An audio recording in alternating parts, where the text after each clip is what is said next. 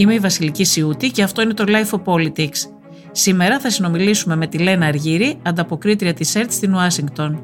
Αν θέλετε να ακούτε τη σειρά podcast Life of Politics της Life μπορείτε να μας ακολουθήσετε στο Spotify, στα Apple Podcast και στα Google Podcast. Είναι τα podcast της Life. Λένα Αργύρη, γεια σου. Γεια σου Βασιλική. Θέλω να σε ρωτήσω σχετικά με τις uh, σχέσεις της uh, Τουρκίας και των uh, Ηνωμένων Πολιτειών. Τώρα να δούμε τι έχει αλλάξει με την νέα διοίκηση. Η ελληνική πολιτική ηγεσία υποδέχτηκε με αρκετά μεγάλη ανακούφιση την αποχώρηση του Τραμπ, ο οποίος είχε μια προσωπική σχέση και συνεργασία με τον Ερντογάν, όπως φάνηκε και από την περίφημη διπλωματία των γαμπρών. Η προσδοκία ήταν ότι η νέα διοίκηση Biden θα στρίμωχνε την Τουρκία, αλλά μετά είδαμε ότι άρχισαν να διατυπώνονται και κάποιοι προβληματισμοί ότι είναι πολύ σημαντικοί για να την αφήσουν να συνεργάζεται με τη Ρωσία και τώρα βλέπουμε όλο και περισσότερες αναλύσεις με αφορμή και το Ουκρανικό που λένε ότι η Τουρκία θα προσπαθήσει, προσπαθεί ήδη δηλαδή να προσεγγίσει ξανά τη ΣΥΠΑ, προσδοκώντας να λάβει και κάποια ανταλλάγματα γι' αυτό. Θα ήθελα να σε ρωτήσω τι ακριβώς συμβαίνει με τις ε, σχέσεις των ΗΠΑ και της ε, Τουρκίας και τι ακριβώς έχει αλλάξει με τη νέα διοίκηση; Νομίζω ότι η κυβέρνηση του Τζο Μπάιντεν με τη στάση της απέναντι στην Τουρκία έχει διαψεύσει όλες τις προβλέψεις που γινόντουσαν πριν κερδίσει τις εκλογές. Υπήρχαν πάρα πολλοί που έλεγαν ε, τους οποίους τότε τους ε, λέγανε εδώ στην Ουάσιγκτον υπερβολικοί, ε, έλεγαν ότι αυτό που θα δούμε με την ε, νέα ε, κυβέρνηση είναι να αλλάζουν όλα. Θα είναι μια ριζική ανατροπή όσο γνωρίζαμε σε Αμερικα... αμερικανοτουρκικές σχέσεις. Ε, Τελικά φαίνεται πως πράγματι όλα αλλάζουν. Ε, βρισκόμαστε σε μια μεταβατική περίοδο. Ε, είναι σίγουρο ότι η Τουρκία κάνει προσπάθειες για να βρει μια πόρτα ανοιχτή ε, στο Λευκό Οίκο. Όμως έχουν περάσει ήδη τρεις μήνες, 100, ημέρες από την ανάληψη της ε, Προεδρίας από τον κύριο Μπάιντεν. Ε, και δεν έχει ανοίξει αυτή η πόρτα, δεν έχει σηκώσει κάποιος το τηλέφωνο να κάνει την πρώτη επικοινωνία. Είναι τελείως παγωμένο το κλίμα. Ε, και αυτό που λένε εδώ στην Ουάσιγκτον, μιλώντας για αυτό το περιβόητο τηλεφώνημα, είναι ότι είναι ένα, ένα σύντομο ανέκδοτο πια, γιατί οι πάντες, κυρίως οι αναλυτές, αλλά και οι δημοσιογράφοι, ε, κάνουν πια πλάκα, διακομωδούν τον τρόπο με τον οποίο περιμένει με αγωνία εκνευρισμένος ο Τούρκος πρόεδρος αυτό το τηλεφώνημα από τον ομολογό του. Οι πάντες η ναι, ναι. εξήγηση, η εξήγηση, θέλω να σε ρωτήσω, ποια είναι η εξήγηση που δίνουν; Οι Τούρκοι δημοσιογράφοι βάζουν αυτό το ερώτημα, ρωτάνε ε, για ποιο λόγο δεν έχει επικοινωνήσει ακόμα ο Μπάιντεν με τον Ερντογάν από τη στιγμή που έχει επικοινωνήσει με άλλους ηγέτες ακόμα και με τον Έλληνα Πρωθυπουργό για να λέμε τα πράγματα με το όνομά τους έχει επικοινωνήσει με κάθε ηγέτη που έχει σημασία ε, στα, στον κόσμο μας. Ε, έχουν, το έχουν θέσει αυτό το θέμα οι Τούρκοι συνάδελφοι και στο Λευκό Οίκο και στο State Department. Η απάντηση που έχουν πάρει είναι σχεδόν μονολεκτική, ότι θα γίνει, θα γίνει κάποια στιγμή, θα μιλήσει ο πρόεδρος με όλους και σταματούν εκεί. Δεν δίνουν δηλαδή κάποια ε, εξήγηση γιατί δεν έχει συμβεί, όμως όλοι γνωρίζουμε, όλοι μπορούμε να διαβάσουμε έτσι πίσω από τις λέξεις. Ε, προσπαθούν ε, εδώ στην, ε, στην Ουάσιγκτον να ερμηνεύσουν οι περισσότεροι τι σημαίνει αυτό και τι σημαίνει για την επόμενη μέρα. Δηλαδή πώς θα διαμορφωθούν οι σχέσεις Άγκυρας-Ουάσιγκτον την επόμενη μέρα. Ε, γιατί αυτό που ζούμε τώρα δεν μπορεί να παραμείνει ως έχει. Είναι ένα μεταβατικό στάδιο σε αυτές τις σχέσεις. Πάντως αυτό, συγγνώμη, αυτό που, που συμβαίνει με το τηλεφώνημα ε, πέρα του ότι έχει ένα συμβολισμό νομίζω αρκετά ισχυρό, γνωρίζοντας, μοιάζει με καψόνι και γνωρίζοντας την προσωπικότητα του Ερντογάν, ε, μάλλον θα το νιώθει πολύ, θα το θεωρεί αρκετά μεγάλη προσβολή αυτό που το έχει γίνει, ειδικά από τη στιγμή που έχει επικοινωνήσει κιόλας με τον ε, Έλληνα Πρωθυπουργό. Είναι προσβλητικό. Ε, και νομίζω πραγματικά ότι δεν μπορεί να το χωνέψει ο κύριος ε, Ερντογάν αυτό το οποίο συμβαίνει, διότι τον έχουμε δει πάντοτε τα τελευταία στις τελευταίες τρεις μάλλον θα πω κυβερνήσεις, ε, να έχει αυτό στο πάνω χέρι, ε, να βάζει αυτό στα όρια, να τεστάρει αυτό στα νερά και να θέτει αυτό στους όρους του παιχνιδιού. τώρα ξαφνικά βρέθηκε σε ένα περιβάλλον που του είναι τελείως άγνωστο. Είναι αχαρτογράφητα τα ύδατα, δεν ξέρει τι να κάνει, δεν ξέρει πώς να προσεγγίσει, ε, είδε ότι οι μαγκές στις οποίες είχε συνηθίσει δεν πιάνουν και πραγματικά βρίσκεται σε μια δύσκολη θέση. Ε, δεν ξέρω πώς θα εξελιχθεί η κατάσταση και δεν, ε, δεν ξέρω και ποια είναι η στρατηγική που, που θέλουν να εφαρμόσουν εδώ στην Ουάσιγκτον, τόσο λευκό, το Λευκός Οίκος όσο και το State Department. Ε, σίγουρα αυτό που θα δούμε κάποια στιγμή να ξεδιπλώνεται είναι μια στρατηγική τελείως διαφορετική από όσες ε, είχαν εφαρμοστεί από τις προηγούμενες κυβερνήσεις, γιατί είχαν εφαρμοστεί ανεπιτυχώς. Το βλέπουμε αυτό στην πράξη. Ε, κανείς δεν περίμενε ότι ένας Αμερικανός πρόεδρος θα αγνοούσε τόσο επιδεικτικά ένα Τούρκο ομολογό του ε, και δεν είναι ότι ε, αγνοεί επιδεικτικά ένα Τούρκο ομολογό του, αγνοεί επιδεικτικά και μια ολόκληρη χώρα και μιλάει για μια σημαντική χώρα που έχει μεγάλη στρατηγική σημασία, όπως η Τουρκία, είτε θέλουμε να το λέμε αυτό είτε όχι, έτσι είναι τα πράγματα.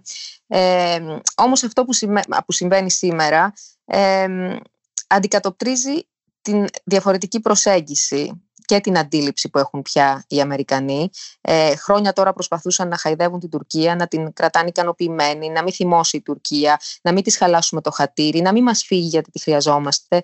Τώρα πια εδώ στην Αμερική δεν είναι και οι ίδιοι σίγουροι αυτοί που χαράσουν την πολιτική ότι τη χρειάζονται τόσο πολύ. Ε, με δεδομένο ότι ε, τα συμφέροντα που κάποτε ήταν κοινά ανάμεσα στις δύο χώρες ε, δεν είναι πια κοινά. Αυτό το λένε πια οι πάντες. Έχουν αλλάξει τα πράγματα ε, στην περιοχή μας, ε, έχουν αλλάξει τα συμφέροντα, έχουν αλλάξει συμμαχίες, έχουν υπάρξει ανατροπές. Ε, η Τουρκία και αυτή είναι η ουσία νομίζω στην οποία θα έπρεπε να, να εστιάζει κανείς ακριβώς γιατί δεν είναι προσωπικό το θέμα των σχέσεων Ερντογάν-Μπάιντεν. Ήταν προσωπικό λόγω της ε, ιδιαίτερης προσωπικότητας που είχε ο Τραμπ. Είχε γίνει ε, έτσι. Αλλά το θέμα είναι αυτό, είναι τα συμφέροντα και οι συμμαχίες. Αυτό που μόλις είπες, αυτή είναι η ουσία. Και ξέρεις, οι περισσότεροι αξιωματούχοι εδώ φροντίζουν και το διαχωρίζουν. Αυτό ακριβώς που λες, ότι εμείς δεν τα έχουμε με την Τουρκία. Εμείς τα έχουμε με τον Ερντογάν και με την πολιτική που ακολουθεί.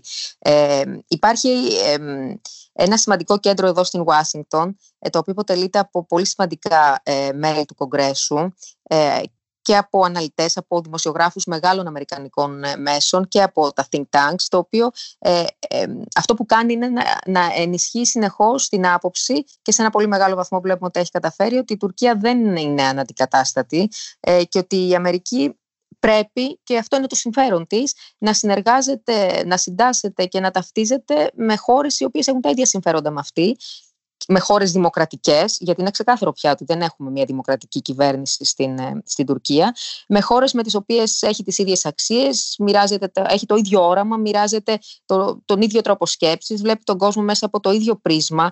Ε, αυτή τη στιγμή είναι ξεκάθαρο στην Ουάσιγκτον ότι η, η, η Τουρκία βλέπει τον κόσμο τελείως διαφορετικά.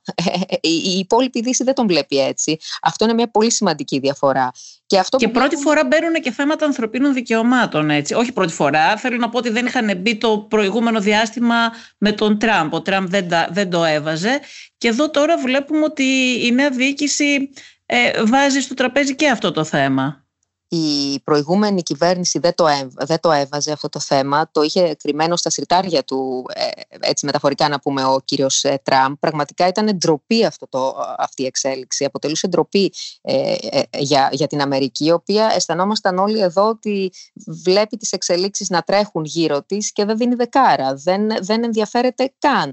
Ε, οι, πόλεμοι, παραβιάσεις, γενοκτονίες. Οι φυλακές είναι γεμάτες από τους πολιτικούς αντιπάλους αντιπάλους του, του Ερντογάν. Είναι γεμάτες με δικηγόρους, είναι γεμάτες με δημοσιογράφους. Είναι πραγματικά λυπηρό. Είναι κάτι που δυστυχώς δεν φαίνεται πως θα αλλάξει. Δεν είναι δηλαδή κάτι το οποίο ε, ακόμη και αν πιέσει η Αμερική με τον τρόπο που μπορεί να πιέσει, ε, θα κάνει τον Ερντογάν να αλλάξει τη στάση του ε, απέναντι στους πολιτικούς του αντιπάλους ή απέναντι σε αυτούς που θεωρεί ότι οργάνωσαν το πραξικόπημα. Καλά, όχι, αλλά είναι σημαντικό που μπαίνει όμως, γιατί η, στην Ευρωπαϊκή σημαντικό. Ένωση δεν μπαίνει καν, είναι ένα παράδοξο αυτό. Είναι σημαντικό και βλέπουμε ότι ήταν από τα θέματα που έθεσε ψηλά στις προτεραιότητές του από τη, από τη νούμερο ένα ημέρα που πήγε στο Βαλγραφείο το θέμα των ανθρώπινων δικαιωμάτων και των θρησκευτικών ελευθεριών. Αυτά τα δύο ε, τα πάνε, πάνε μαζί εδώ στην Αμερική.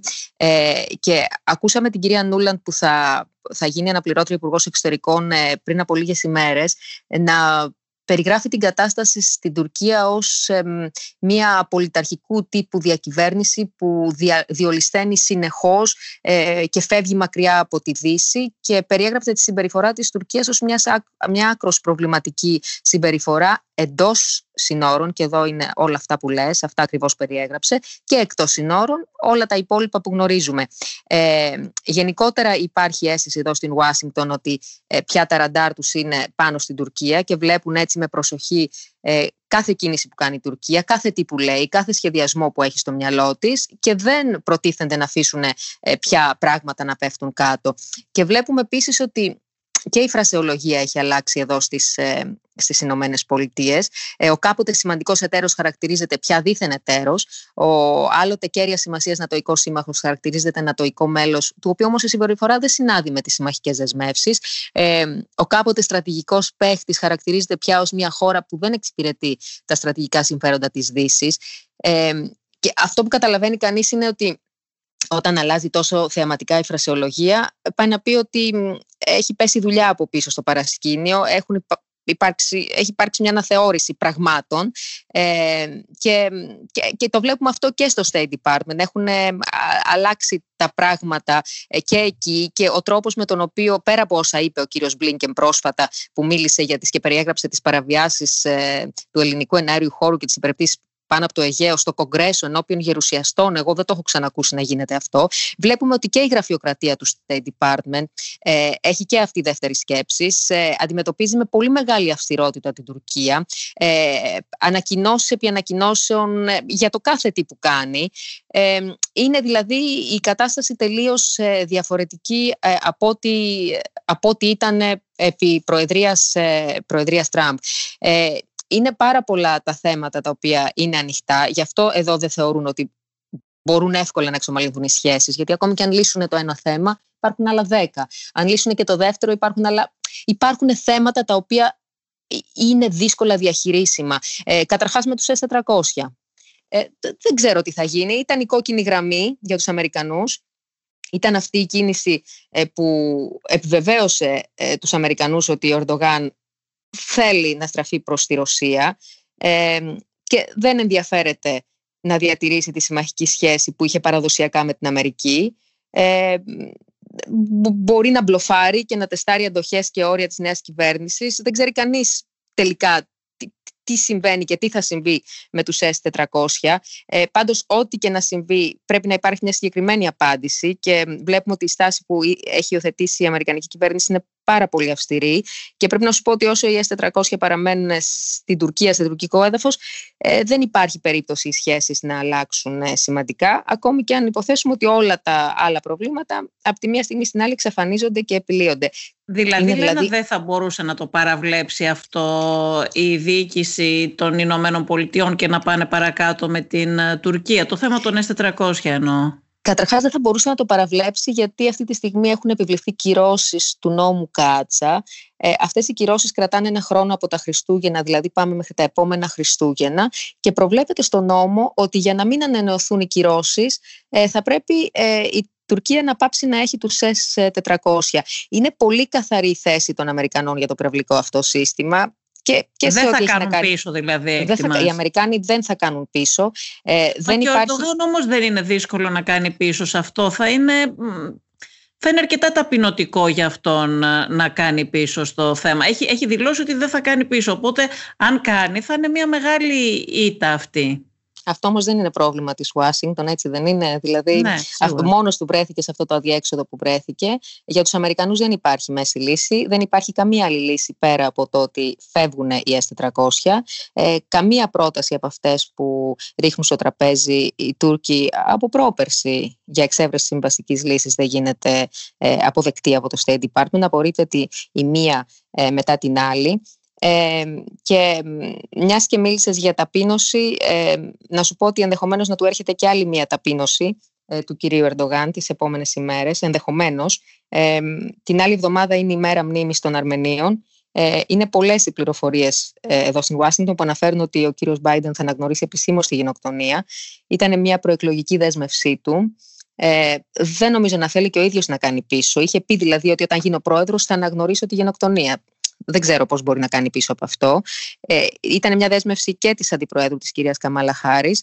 Είναι από την Καλιφόρνια πρέπει να σας πω. Εκεί είναι πολύ δραστήριο το αρμενικό λόμπι, το, το στοιχείο γενικώ ε, των, ε, των Αρμενίων. Ε, έχει πολύ μεγάλη επιρροή ε, και τώρα φαίνεται πως φαίνεται πως έχει, έχει διαμορφωθεί το κλίμα, έχει έρθει η ώρα για να συμβεί αυτό. Ε, να το Αυτή δούμε θα να είναι συμβαίνει. πάντως μια πολύ σημαντική εξέλιξη αν συμβεί και δύσκολα δεν θα εκνευρίσει και μάλλον είναι πολύ επίκαιο το, το ρήμα που χρησιμοποιώ τον Ερντογάν αν γίνει αυτό αν συμβεί θα είναι μια τεράστια ήττα για τον Ερντογάν, αλλά λέω αν συμβεί γιατί δεν ξέρουμε τι θα συμβεί τελευταία στιγμή και άλλες φορές έχουμε ακούσει ότι έρχεται η αναγνώριση και τελικά τελευταία στιγμή πριν από τις 24 Απριλίου η ανακοίνωση που δημοσιοποιείται, η διακήρυξη που δημοσιοποιείται από το Λευκό Οίκο ε, δεν την αναγνωρίζει, οπότε να δούμε τι θα γίνει. Πάντως, αν συμβεί θα είναι ένα πολύ χειρό μήνυμα ε, ότι τα πράγματα πια έχουν αλλάξει ε, και πρέπει να σου πω ότι η μία αναγνώριση της γενοκτονίας ε, είναι το βασικό θέμα με το οποίο ασχολείται ε, μέρα νύχτα το τουρκικό λόμπι στην Αμερική εδώ και πολλά χρόνια.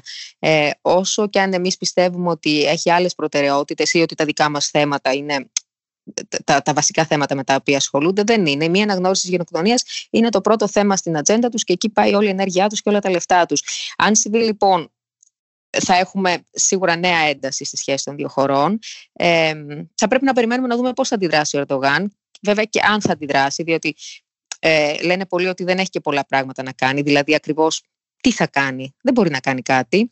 Ε, πάντως αυτό που αποτελεί κοινή πεποίθηση εδώ είναι ότι αν αναγνωριστεί γενοκτονία από το Λευκό Οίκο, οι ιστορικοί θα θυμούνται τις αμερικανοτουρκικές σχέσεις ως πριν και μετά, τόσο καθοριστικό γεγονός δηλαδή θα είναι.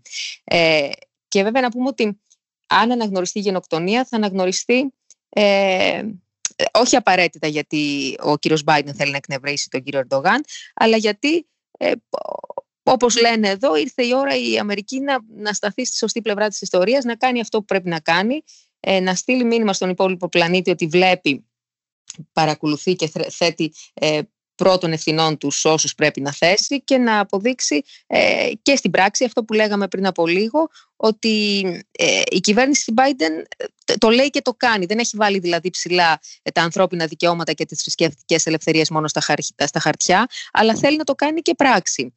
Ε, τώρα, έχουμε ένα άλλο πολύ όμως σημαντικό θέμα ε, για, τους, ε, για τους Τούρκους. Είναι ίσως το πιο σημαντικό. Ε, είναι η υπόθεση της, της, της τράπεζας Halkbank, η οποία κατηγορείται από τις Αμερικανικές αρχές ότι παρέκαμψε τις Αμερικανικές κυρώσεις κατά του Ιράν, με αποτέλεσμα να θησαυρίσουν γνωστοί κύκλοι. Τα ναι, χρήματα που ξεπλήθηκαν τα χρήματα που ξεπλήθηκαν σύμφωνα με το κατηγορητήριο Βασιλική φτάνουν τα 20 δισεκατομμύρια και οι αρχές έχουν μιλήσει ανοιχτά για τη σοβαρότερη παραβίαση κυρώσεων προς το Ιράν που έχει γίνει ποτέ.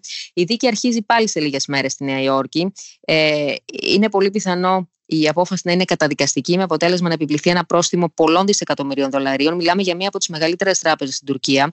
Ένα πρόστιμο μαμού θα έπλητε όχι μόνο την ίδια την τράπεζα, αλλά περαιτέρω και την ήδη προβληματική τουρκική οικονομία.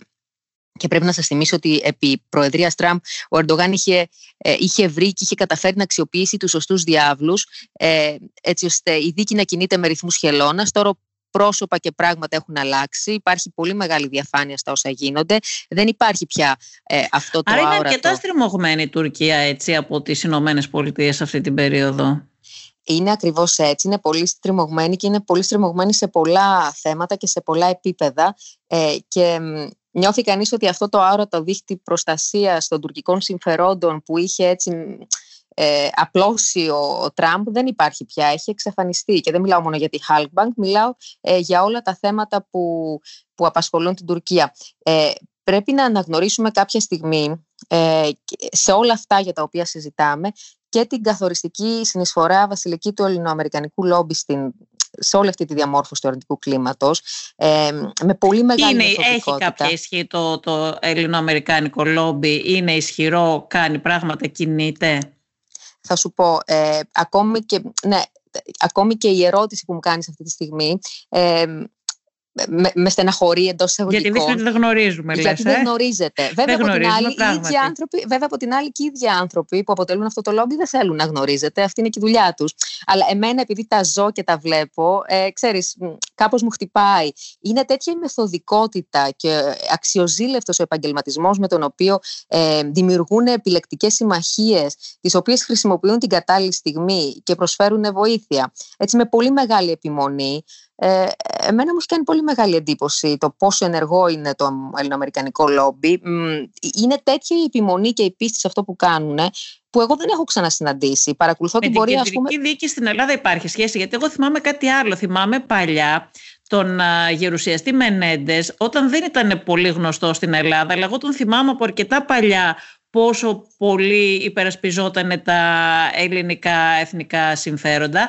Ε, θυμάμαι να μην τον γνωρίζουν καν πολιτικοί ακόμα και στο Υπουργείο Εξωτερικών εδώ της Ελλάδας. Θυμάμαι επίσκεψη Υπουργού Εξωτερικών που δεν ενδιαφέρθηκε καν να τον συναντήσει. Ναι, μη μου τα λες, τα ξέρω και πραγματικά μέχρι, συνέβαιναν μέχρι πριν από λίγα χρόνια και δημοσιογραφικά. Δηλαδή, Γιατί μιλάμε για μια προσωπικότητα έτσι, που είναι στην ναι. πρώτη γραμμή της υπεράσπισης των συμφερόντων των ελληνικών ακόμα και σε πολύ δύσκολους καιρούς, πολύ δυσκολότερους από τους σημερινούς. Θα ξέρεις πολύ καλύτερα εσύ από, από εμένα τι σημαίνει ο Μενέντες και τι... Και ακριβώς ο γερουσιαστής Μενέντες ε, έχει πολύ στενή συνεργασία με την ΧΑΛΚ, για παράδειγμα, το, την, ε, το Συμβούλιο Ελληνοαμερικανικής Ηγεσίας του κ. Αντιζεμενίδη. Παρακολουθώ την πορεία της ΧΑΛΚ, ο οποίος, σου ξαναλέω, συνεργάζεται στενά με τον κ. Μενέντες. Ε, όσα χρόνια με στην Αμερική, έχω ζήσει, ξέρεις, από κοντά και τους τριάμβους και τις αποτυχίες και τις πίκρες. Και είναι εντυπωσιακό εκεί που λες ότι τώρα αποτύχαμε, το ηθικό δεν μπορεί να πάει πιο κάτω, δεν υπάρχει εναλλακτικό σχέδιο, δεν υπάρχει άλλη στρατηγική. Εκεί βρε παιδί μου με αξιοθαύμαστη δύναμη κατάφεραν, καταφέρουν αυτοί οι άνθρωποι, αφήνουν πίσω τις αποτυχίες και πηγαίνουν μπροστά ακόμη πιο δυναμικά και με ακόμη μεγαλύτερο και πιο φιλόδοξο όραμα. Δηλαδή, θυμάμαι, Βοήθεια από την Ελλάδα έχουν, ναι. Ε, δεν είμαι σε θέση να γνωρίζω ακριβώς ποιες είναι οι σχέσεις.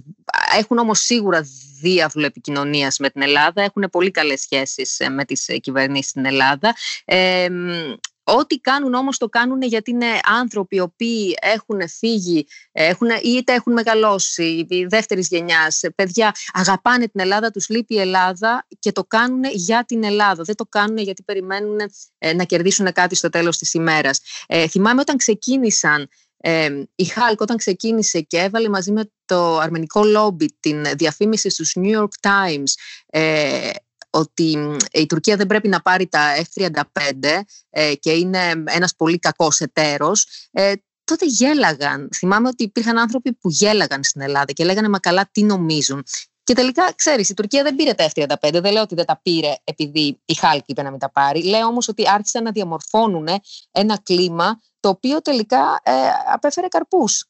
Είναι, είναι πολύ σημαντικά αυτά τα πράγματα. Ε, η, Ελλάδα είναι πολύ τυχερή που έχει εδώ στην Αμερική αυτούς τους ανθρώπους. Προλαβαίνουν καταστάσεις, λειτουργούν προληπτικά, λειτουργούν αποτρεπτικά, έτσι ώστε να μην χρειαστεί να δουλέψουν επιδιορθωτικά. Κάνουν πράγματα τα οποία ε, δυστυχώς στην Ελλάδα δεν τα μαθαίνει κανείς. Αυτό, βέβαια, όπως είπαμε και πριν, έχει πολλές αναγνώσεις και λέει πολλά και για την μετριοπάθεια. Άρα, μας περιγράψει ότι υπάρχει ένα δυναμικό και δραστήριο ελληνικό λόμπι εκεί, έτσι ναι, ναι, ναι. Ε, και ε, εγώ δημοσιογραφικά, επειδή τους καλύπτω, θεωρώ ότι θα έπρεπε να...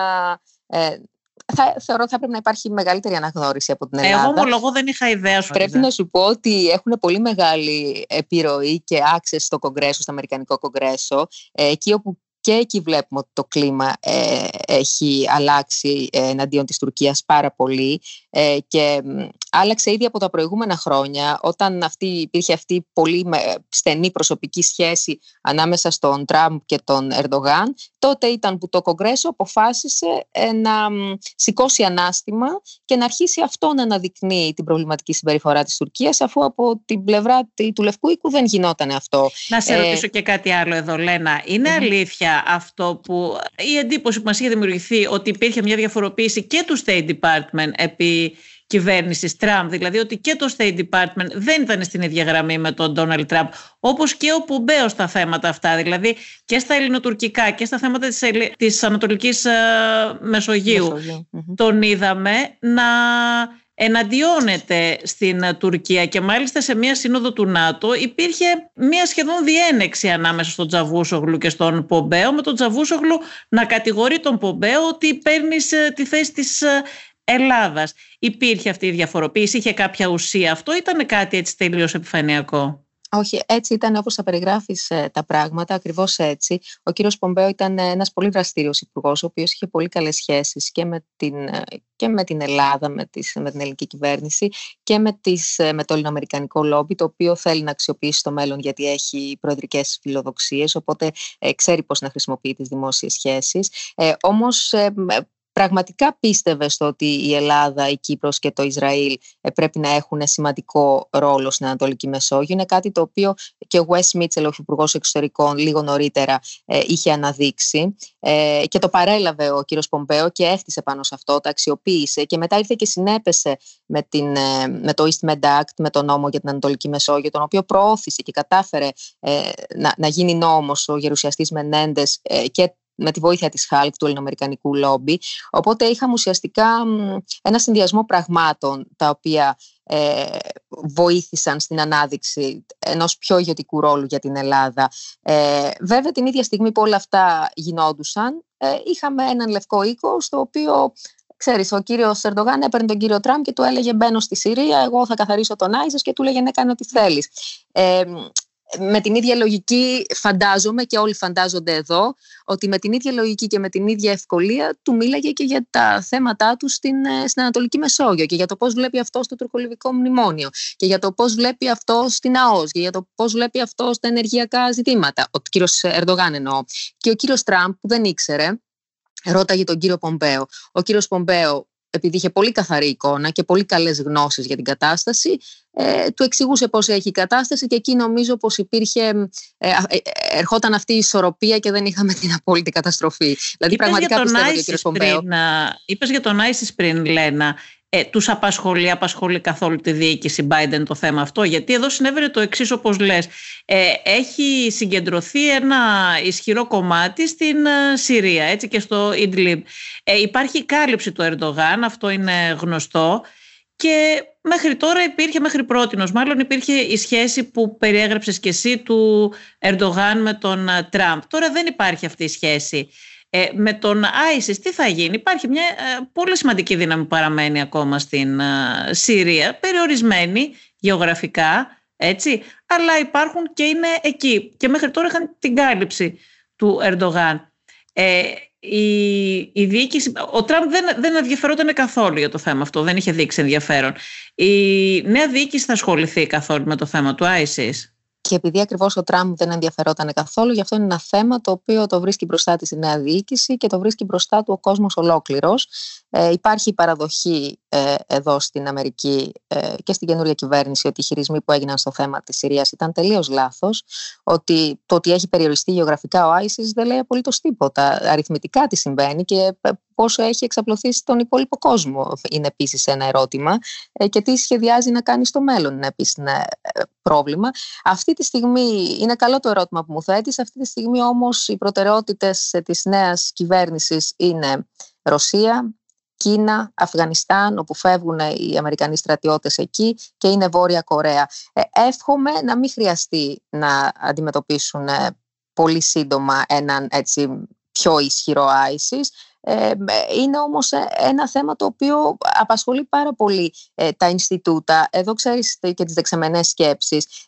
ενώ ο υπόλοιπος τους προηγούμενους μήνες η υπόλοιπη Αμερική νόμιζε ότι ο ISIS δεν υπάρχει πια. Υπάρχουν άνθρωποι στις δεξαμενές σκέψεις οι οποίοι ξανά και ξανά ε, αναφέρουν ότι πρέπει να το έχουμε στο ραντάρ μας, ότι είναι ένα θέμα το οποίο θα αντιμετωπίσουμε, ένα, ένας κίνδυνος υπαρκτός.